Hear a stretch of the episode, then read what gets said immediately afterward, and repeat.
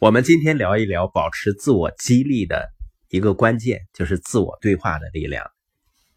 我们说很多人的行动呢，它受着自我情绪的影响很大，但是你的情绪呢，百分之九十五是取决于你日常跟自己说的话。一个人你大部分时间在想什么，你就会变成什么。也可以说呢，你大部分时间在对自己说什么，你就会变成什么。那你想想看，你经常对自己说什么呢？你发现好像我们人类大脑中默认设置的、自动设定的自我对话就是消极的，可能跟童年的经历有关系吧。我们总是会被指出错误，所以呢，我们也总会从事情中看到最糟糕的一面。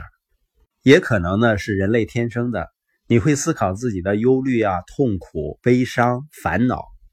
我们很少会有意的去选择思考自己喜欢的事情，让自己开心的事情。当我们学会以积极的方式跟自己对话的时候，随着你掌控好这种不分白天黑夜，甚至睡梦中都在进行的内心交谈，你就真正掌控好了自己的情绪。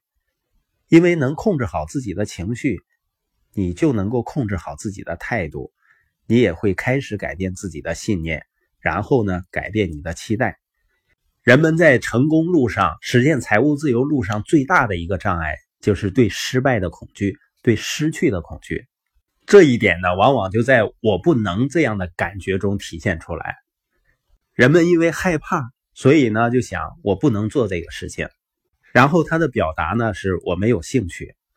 当人们习惯于表达我不能，这就是习得性无力感。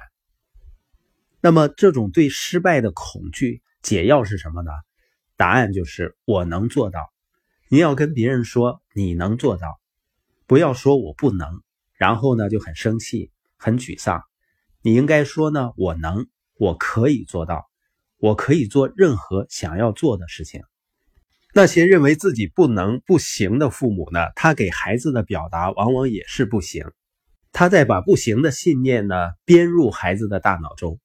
就像是在他们没注意时，坐在他们的大脑计算机旁。小时候，孩子们是很容易受影响的，他们没有能力阻隔来自父母信息的输入。在孩子们很容易受到影响的时候，父母重复对孩子说的任何话，都将成为孩子们性格中永恒的组成部分。